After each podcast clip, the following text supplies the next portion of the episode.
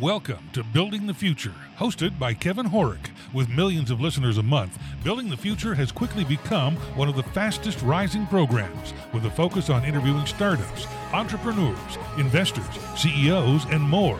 The radio and TV show airs in 15 markets across the globe, including Silicon Valley. For full showtimes, past episodes, or to sponsor the show, please visit buildingthefutureshow.com.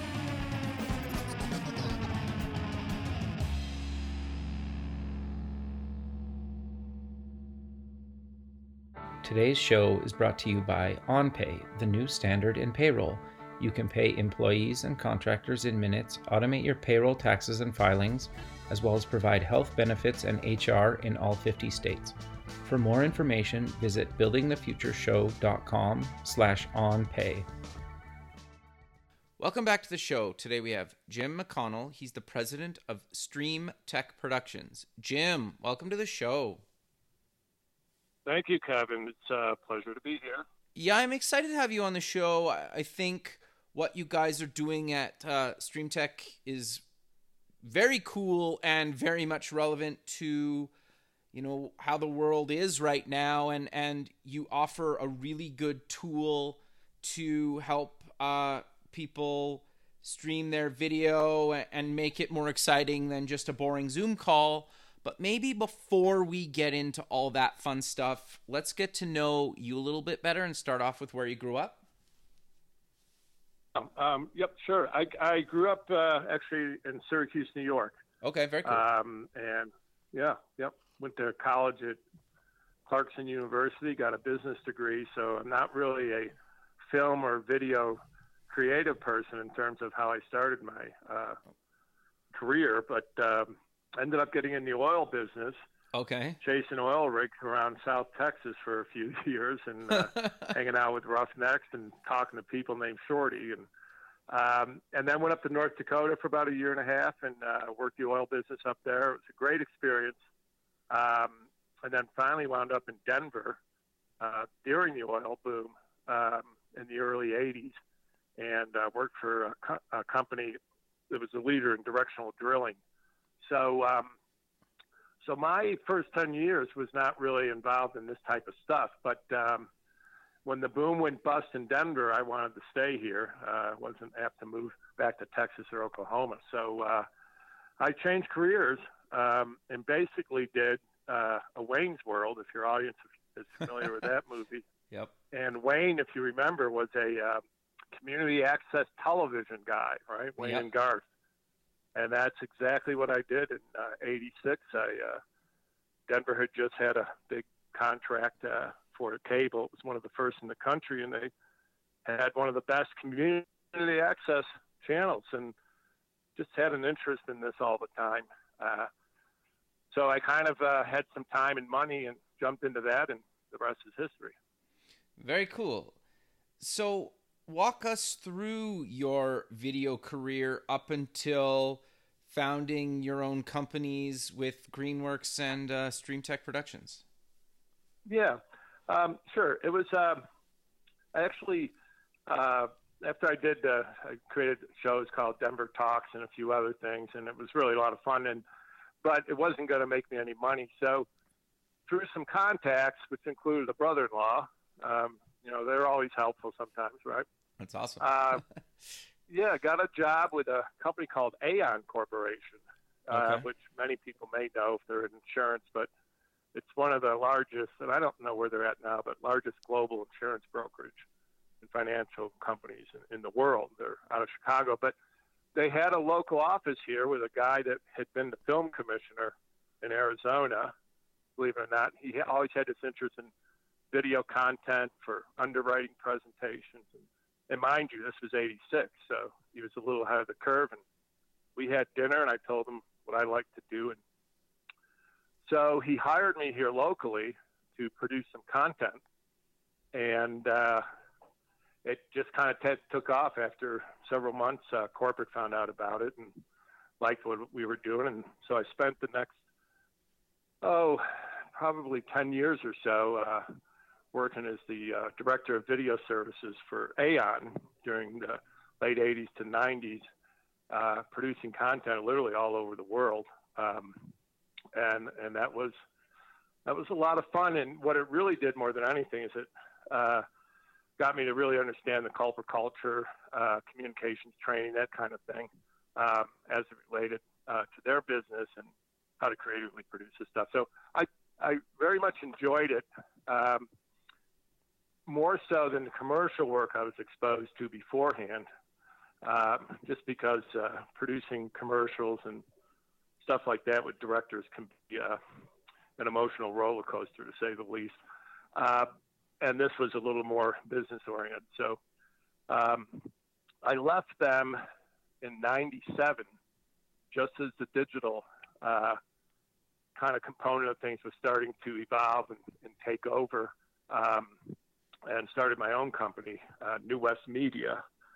And at that point, uh, actually got involved in a PBS do- pilot documentary called uh, that I produced called "Building the Information Superhighway." yeah. And yeah, I remember it was all Yep. called that. And um, so I spent about a year on that project, and that really changed my thinking about the whole video process. Even back then, we were pushing video with some engineers in Cerritos, uh, some uh, GE engineers and Hewlett Packard, and all these people at that point were looking at getting into all this stuff. You know, uh, it didn't all turn out the way we would want it to, but uh, I think we're there at this point. But um, so I could really clearly see at that point down the road, it was it occurred to me immediately, like, God, we're all going to have our own TV channel. if This stuff keeps up. Um, so at any rate, that documentary that we worked on was fascinating. We interviewed uh, um, all sorts of people, uh, the chairman of Discovery TV to Timothy Leary. I had a two-hour interview with Timothy Leary, Sure. That's very cool. that was just amazing. Yeah, yeah. Um, and that kind of catapulted New West Media. And I spent uh, another 10 years or so um, really doing that as a uh, production company, independent production company here in Denver. And and then um, we we met. A, I met a business partner and a couple other people, and we created a company called GreenWorks Video in uh, early 2000, and 2000 probably 2004, 2005, and that was a green screen studio, pretty innovative for the time, and uh, we created a ton of content, studio quality stuff for a very inexpensive way using technology the evolving HD technology, and we're we're pretty successful with that.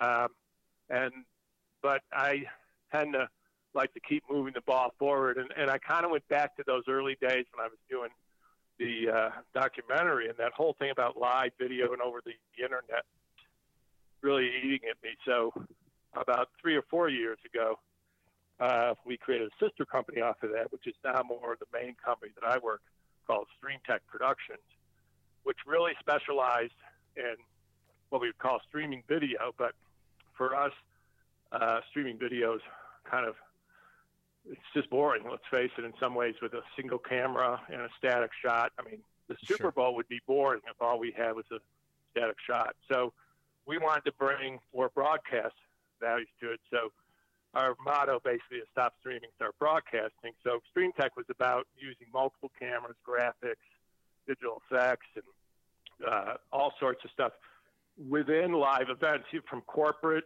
to uh, associations or nonprofits doing award ceremonies, whatever it was. Uh, this is uh, kind of where we were pushing the ball, so to speak, and that's really the space that StreamTech's involved in, and and that's what we're kind of excited about going forward. Oh, very cool. Because, well, I think even a lot of shows these these days that were shot in a studio with like huge budgets are, are basically doing what you just outlined nowadays, right? Like, there's certain shows that are that are basically doing um these like everybody's at home and and maybe or maybe there's a couple people in person and yeah they're they're editing in um pre pre-shot stuff obviously live stuff and a bunch of other stuff so how do you guys work with a company or an organization to make that happen for them So, um, so we really look at the market two way. Uh, well, as if we have two markets. Uh, there's corporate communications, and then there's what we would call events or event planners. Okay. And in corporate communications, uh, we basically uh, come in for, for what they produce, which which would be what, what they stream or have meetings about now is more of a one to many, where uh, the CEO is making an address, or perhaps it's a town hall meeting or something where they have to get their message across. And let's face it, the way that a lot of those are done now is much like a webinar, where there's a single camera, single shot of the of the presenter, and sometimes they even wide enough to get the PowerPoint if they can't integrate it, and sometimes it's a t- technical snafu, and we all know about that. So anything would be boring. Even the Super Bowl would be boring if all you had was one wide static shot on the field, for instance. Sure. Uh, it's the way our brains are wired. What we want is something more sophisticated. It's what brings us and what engages us. So we bring more of a broadcast model, meaning we'll use multiple cameras, three, four, five cameras, show different shots, show have digital effects, bring in graphics, and produce a town hall meeting, for instance, uh, like a TV show. And the idea there is you have a much more engaged audience. In fact, we had a Fortune 500 company that we did a, a test, a side by side test. They had always used their teleconferencing capabilities, which again is that single camera type of thing, to broadcast out to the their audience of you know uh, 30,000 people worldwide. And we came in with that approach and was wildly successful, but we wanted to get empirical data. So we set up uh, a couple of key offices, I think 11 or 12, and we basically broadcasted the way they normally do, and then broadcasted the way we were. And, you know, the vote was 12 to nothing in our favor, that it was much more engaged. People loved it. The feedback was good. And it makes sense, Kevin. It, it's, it's just, like I said, just think of any live TV or event or something you're watching. I mean, it's just that's why they have multiple cameras. Our brains are wired that pulls us in. So our motto, "Stop streaming, start broadcasting," is really about you know start engaging your audience.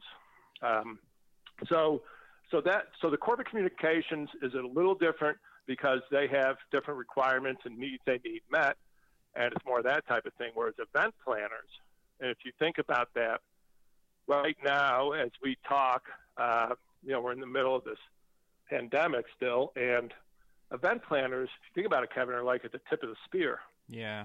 I mean, yeah, these people have lost every, you know, they're, these are people who have been in the business 30 years, 40 years, some of them, and what are they planning? There's no logistics because there's no live events, and the move to virtual events uh, is not really good for them. They're not. This is all online, and they have to kind of adjust, and so it's a really difficult situation. So with with event planners, our approach now is to again come in to them and say, okay, you can't do a thousand people anymore for this big major fundraiser. But you know, maybe you can have 50 people in a space that you design and you treat like a television studio. You throw in a couple of maybe a Jack and Jill, a couple of people that can interview and move around. You invite some VIPs, maybe a few people get awards, and you produce it like a TV show. So now instead of the virtual talking heads, Zoom kind of conference look that we're all pretty much over at this point, you create TV. Right. And you can still reach, but now you're doing it in an engaging way that flows like TV. And uh, so for, for that group of people, it's been a, I, we've gotten a great response. We're we're like a lifeline to many of them. They're really enthusiastic about this approach, and uh, the numerous proposals that they've given out, uh, most of them, I would say, well, maybe 75% of them are being accepted by their clients. So it's a new world, and, and you know we're pretty excited about the possibilities. Uh, you know, like anything else now, there's a lot of question marks. There's no playbooks, right? Yeah. So, um, so for us, that's that's pretty exciting. We're we're pretty comfortable. Technically, we can pull it off, but um, the execution on the other end of this, just you know, what's the audience going to think is is is soon to be determined. But the initial stuff, uh, it really looks great. No, that that's really cool. So, do you guys, or well, are you guys willing to basically go wherever people need, or are you only doing in in America or Denver, or or what geographical regions Yeah. do you usually try to work in? Yeah, well, uh, uh, you know, global travel right now is just uh, we have done. We did uh, something in Switzerland last year, Okay. uh, and we, uh, a couple years ago we did uh, two things in Japan. But right now, global travel is just it's not happening. um, yeah, it's not going to happen. We certainly have traveled plenty of places within the U.S. okay. and uh, and we're, we're still we have not done any during the pandemic, but even with the stuff I was telling you about with corporate and all that, it's not like anybody's moving today. We have a lot of stuff coming up later in the summer, so right. but all of it right now is in Denver. Okay. Um, our uh, so Colorado, this this area, we've got something up in Wyoming, I think, in two months. Um, is where we're focused during this time because a lot of what we also want to do is learn a lot of things, uh, and this is a great breeding ground for that, quite frankly. So we're, um, but we absolutely uh, are national in scope. The issue then becomes uh, cost. Right. Um, so our costs are very affordable. You can uh, produce content, have us come in and produce a show like this for literally a tenth of what it used to be 10 years ago. Um, the costs are, are very, very uh, low. Very, um, we've really kind of flattened out the hierarchy of producing something by using robotic cameras and uh, just I, you know, something that used to take me a dozen or so people before. Now I can do with two or three people, and so it's so it's a lot easier. So in that sense, travel is also a lot easier. I don't have a truckload of equipment. I got stuff that can almost be literally, uh, you know, not maybe carry on, but checked. So um, so we can move, but it's just you know this early on still the way we look at it. Um, we're not crazy about doing it, but absolutely, if someone's interested, uh, you know, we would definitely talk to them and, and love to come out there and give them some numbers and, and do it. So Sure. So, do you have some like rough costs of of what it what it costs, or Yeah. does it really depend on what people are looking to do? yeah, um, there's some things like uh, Kevin, like in the corporate communications realm, let's say. Sure. that's pretty easy to just kind of quantify, qualify, you know, because the typical corporate, let's let's say we're talking about uh, a typical financial quarterly meeting that a corporation would do to broadcast everyone, right? okay. Yeah. So we'll, we'll take that as our example in the corporate communications uh, area. So that's generally something that's an hour and a half long, Yeah. maybe. Sure. Um, so we can come in there and shoot that, and let's say in this in this case too, you know, you got someone at a podium, or sometimes there's a they're on stools or something, having a little panel Q and A, but everything's within that space. So we can do this with three cameras, and we use robotic cameras because no one's really moving a lot, and we can still follow them with robotic cameras, but we can preset two shots and three shots, and you make it look like it's a bunch of you know, as many angles as you want. And I can have one camera operator. So, and then I have that's operating all the cameras, and then I have one person that's switching the show, so to speak, bringing in graphics and what have you. So in those scenarios, that's kind of a basic setup: three cameras, two techs. Uh, our cost to produce a show is less than four thousand dollars. Sometimes Oh, wow. closer to three. Wow. Yeah, yeah. So that's very cost yeah, So that's what you very it's, it's it's affordable to any any company with even some remote employees or something that wants to do this. It's very easy, yeah. And then you can just add on from there. You know, if you have to have us create content or whatever. So we started at very uh, very affordable base, and, and the reason for that, like I said, is I don't. I could, these guys can set that up in an hour, hour Right. and a half. So I don't have to. Ch- if, if this thing's at one o'clock, we can literally come in there in the morning, set it up, do all the testing, have everything kind of dialed in, shoot it, and be out of there by three or three thirty. that's not like it used to be where we have to come in and like an AV company would think of that and you're setting up and you're spending a half day setup and you know testing and you got a video engineer. Ugh. No, we don't have to do that anymore. And that's connecting the dots right technology, right internet platforms. And thank God, you know, the networks have gotten much more robust and strong and stable now. So that allows us to be able to do this with uh, a high degree of integrity.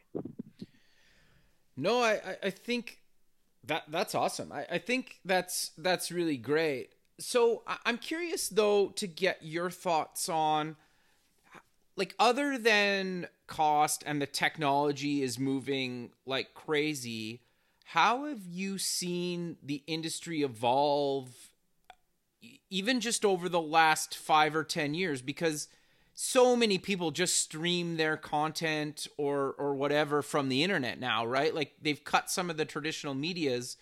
So how do you like how has things changed and, and where do you think things might go in in the space?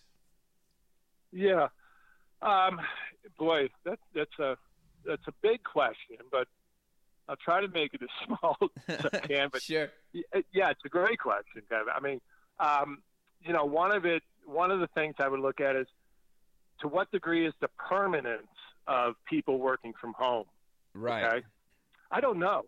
I think we can all agree that um, this whole grand experiment for the last almost three months, let's say, about people working at home, and I call it the grand experiment because, in my opinion, uh, telecommuting we should have been doing to this degree 10 years ago, literally. I, I have never understood – why telecom um, work, however you want to look at it, yeah.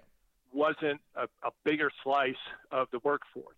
Sure. It has driven me crazy, particularly from a standpoint of congested highways and air pollution. Yeah. It's well, been even, one of my pet peeves. Well, oh, I 100% agree with you. And then I also think it's just like as somebody like I as my day job I work uh, like as on the design side at a startup it, it's always funny to me how so many companies are like, you need to work nine to five in an office and we expect you to be creative. Or, or like other people that, in a lot of cases, it's not about a, a certain time period of the day. It's like, I'm not a morning person. Like some of the, my best creative work happens at like nine or 10 or 11 o'clock in the evening. So why would you sure. try to force me to work at nine to five when my most creative time is like almost like middle of the night, you know? Absolutely. So, you're, you're right and and what it what it is is digital has allowed us to do that. Totally. Has allowed now what I believe the reason why we're living uh, have until maybe now under an it's an archaic management style that's industrial based and not digital based. Totally. So I have always seen it that way. When I when I had the discussion or the debate with people, it's always been that I, because everybody says, well, yeah, how come? Because my argument was always, you know, how many of us get up in the morning, get on our laptop, look at our, so we get on, we, we stare at a screen, and then we get in our car, we go to, we put our coat up, we sit down at a desk, stare at a screen for eight hours, go home. As soon as we get home, stare at a screen for a little bit, and go to bed. So I was like, what's the deal with that? I don't, I don't get it. They're working on a screen and a keyboard.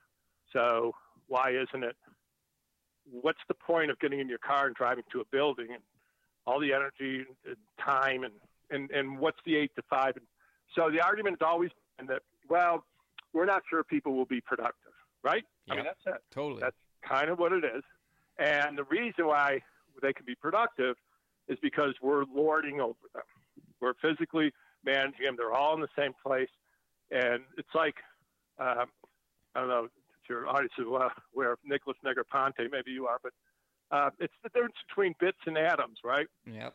So the, the industrial is more about atoms, people physically being there, and bits are about you don't have to be. So, um, so the silver lining in this pandemic has been that. So nobody wanted to test it. I mean, there's teleworking. It's been a small amount of it, and some. And all, by the way, all the tests showed whether it's San Antonio or Silicon Valley and all these places where test, you know, they've, they've really studied it, have shown that productivity, at the very least, isn't affected and in many cases is increased. To your point about whenever you're more productive and having the freedom to do that. So But the problem was we weren't moving off the schneid, right? Yeah. It was crazy. So this pandemic, that's what I said earlier, that's where I started it, has been, whether we liked it or not, we were thrown into the grand experiment. It's like, well, I know everybody was hesitant about doing it, but now you had no choice, right? Yep. And sometimes it takes something that big to move the needle forward, right? Sure.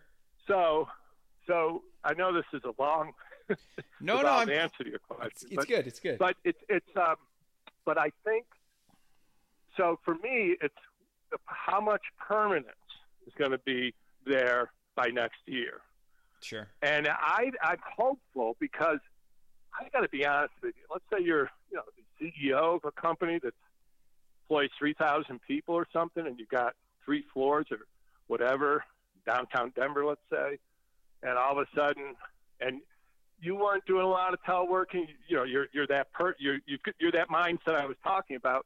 Well, after three months, you're looking. Let's say this is enough time to see if everybody's doing their job and stuff's pro- productive. And for the most part, let's say it is, and they're like, "Huh, this works."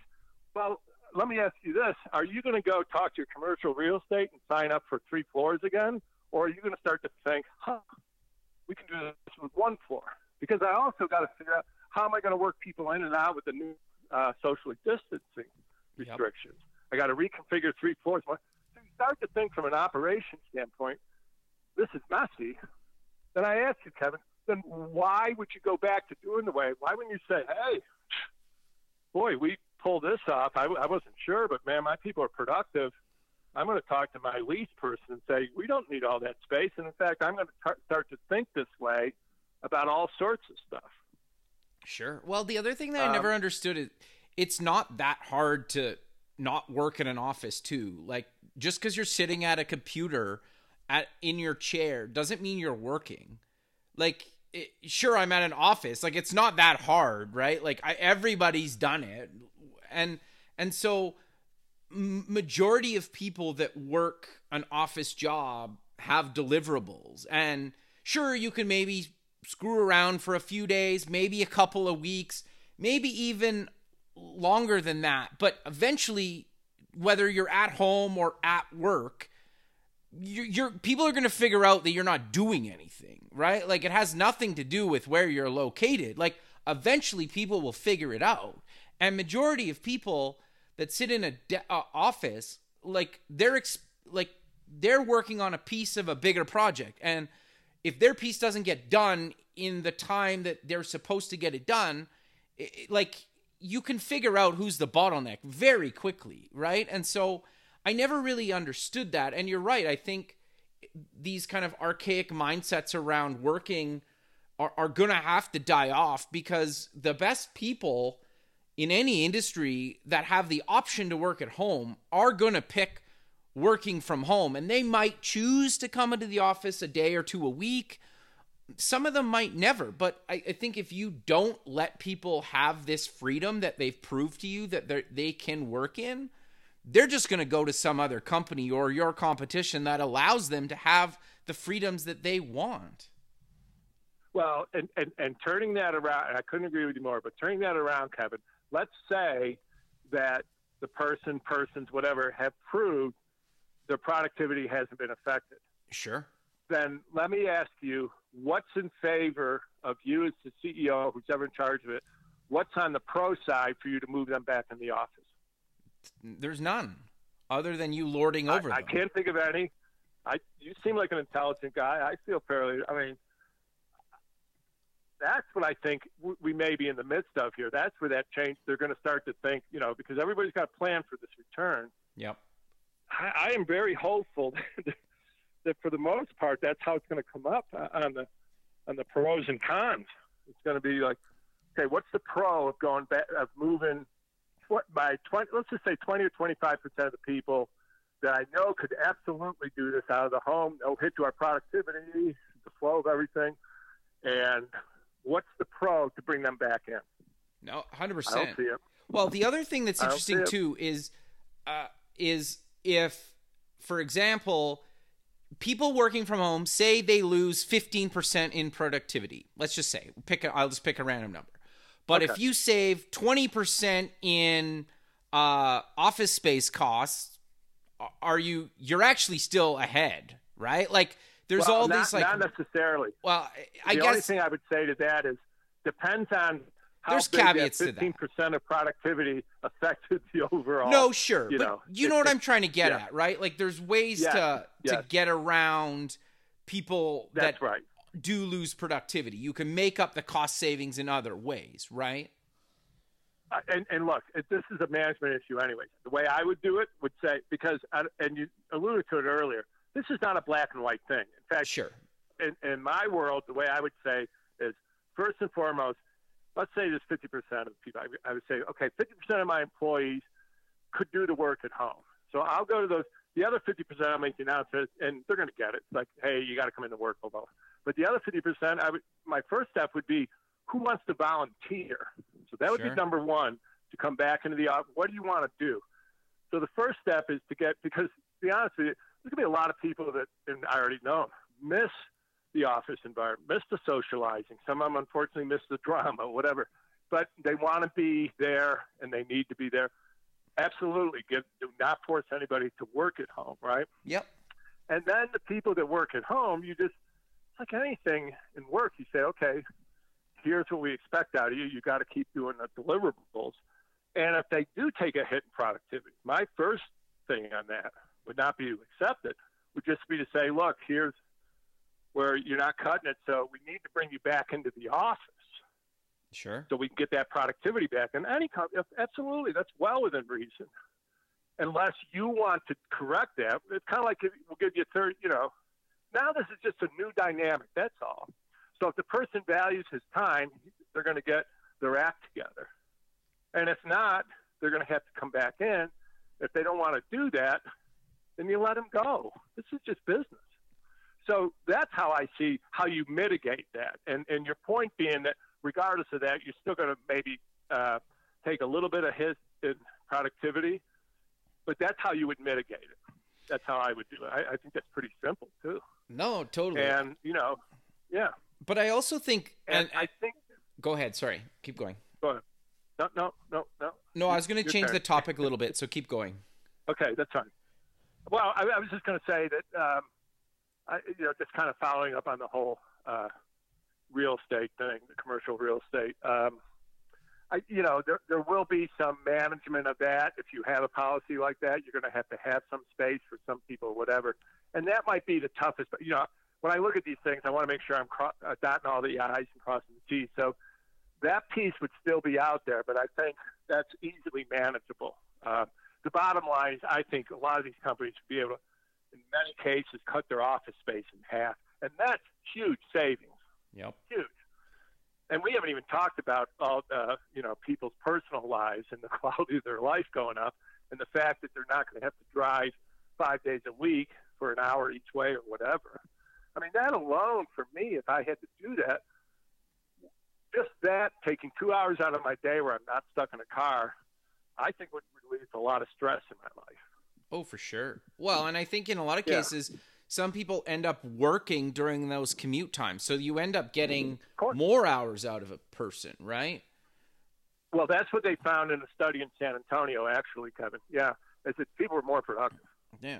Well, the In some in some cases, they were even kind of sort of working less hours, like sometimes maybe six or seven, but they were doing it like to your point, you know, three or four hours in the morning, doing stuff with the kids, whatever, later at night, because and and and you were talking about it, but we all had that internal clock that we're wired differently. yeah. So this allows people to be their very best and not waste time in a car. Two things that are very important.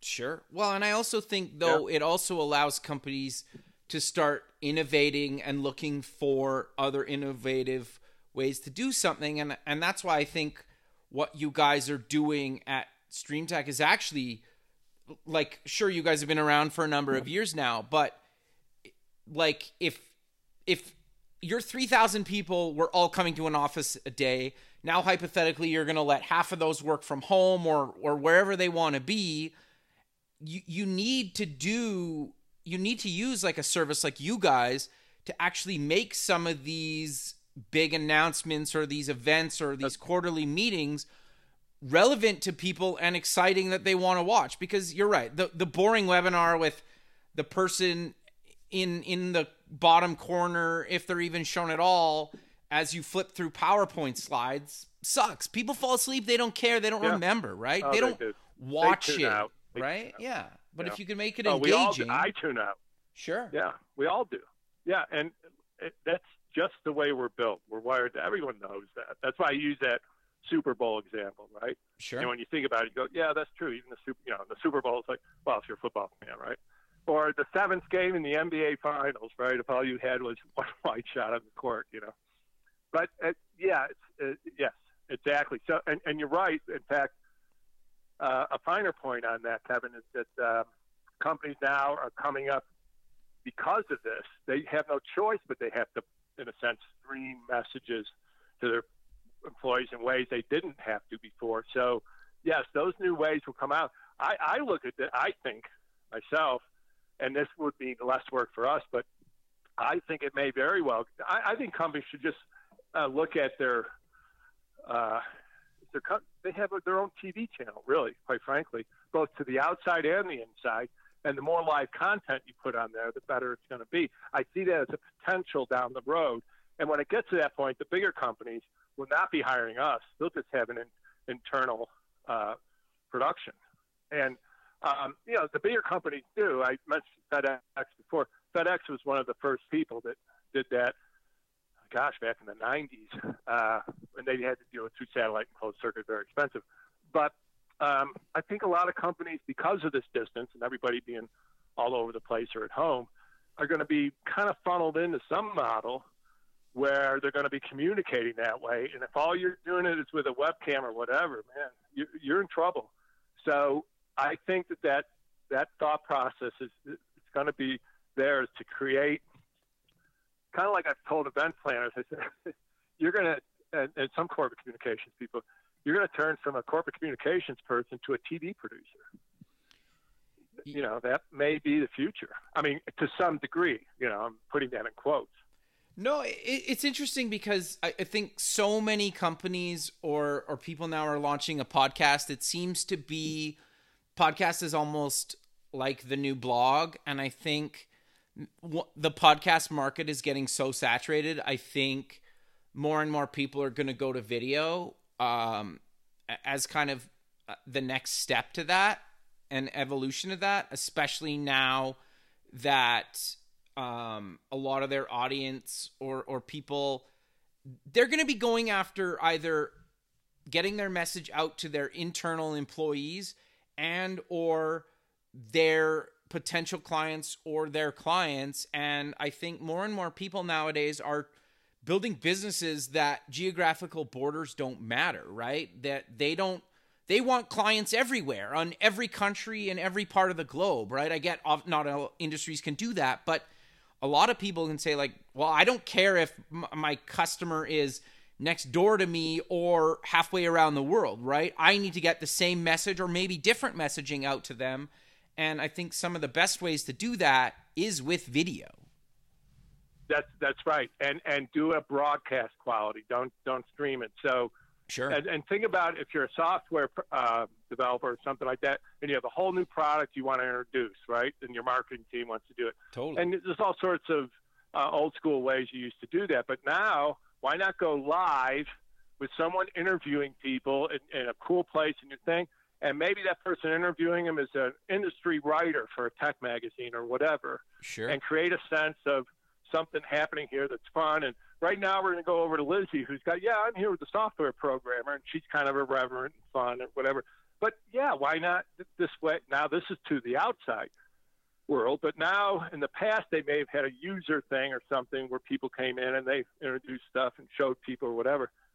No, that's not going to happen now. In fact, quite frankly, from our standpoint, that was never the better. We think there's some ways that doing broadcast instead of bringing people in is actually superior, anyways. But that's a different discussion. But there's so much you can do too. Remember, this isn't just like TV. This is online. So while people are watching it, you can poll them. You can have Q and A. You can have chat. You can have buttons or links to other stuff or more material or whatever. So you, you, it's like it's it's a hybrid approach. Really, is how we look at it. It's like TV and the online virtual components kind of wrapped into one. No, I, I think that's that's really great. But we're kind of coming to the end of the show, so how about we close with mentioning where people can get more information about yourself, uh, Greenworks, and uh, StreamTek Productions? Sure, sure. Yep. Um, so we do, we will go anywhere and talk with anyone and, and broadcast anyone. Uh, we really enjoy this. And, and to get a hold of us is uh, pretty easy. Uh, we our website is uh, streamtekpro.com, and uh, the tech is a T E K. It's not a T E C A. So it's StreamTek. That's S T R E A M T E K P R O dot com. And streamtekproductions.com will also get you there. So either one. And I can be reached uh, via email at jim at StreamTek Pro, uh, again, S T R E A M T E K dot pro. And our phone number is uh, you can reach me at uh, 303 517 9279. And we are actually located in Golden, Colorado, which is just outside Denver, but uh, again, that's just because we can be here. we we go on location, and our uh, gears uh, kind of stored here. And uh, these days, the nice thing is it's easy to get from A to B, isn't it? totally, totally. You know, I know. So, yeah. yeah. Yeah. so we can get set up really quick these days. And, and the other thing I got to say, Kevin, man, it's really nice because the air is so clean. My sure. view at Denver is just outstanding these days. So, anyway, no, that that's great, man. Well, I really appreciate you taking the time out of your day to be on the show, and I look forward to keeping in touch with you. And have a good rest of your day, man. Yeah, thank you, thank, thank you, you, Kevin. You as well. Okay, thanks. Yep. Bye-bye. Bye. Thanks for listening. Please visit our website at buildingthefutureshow.com to join the free community, sign up for our newsletter, or to sponsor the show. The music is done by Electric Mantra. You can check him out at electricmantra.com and keep building the future.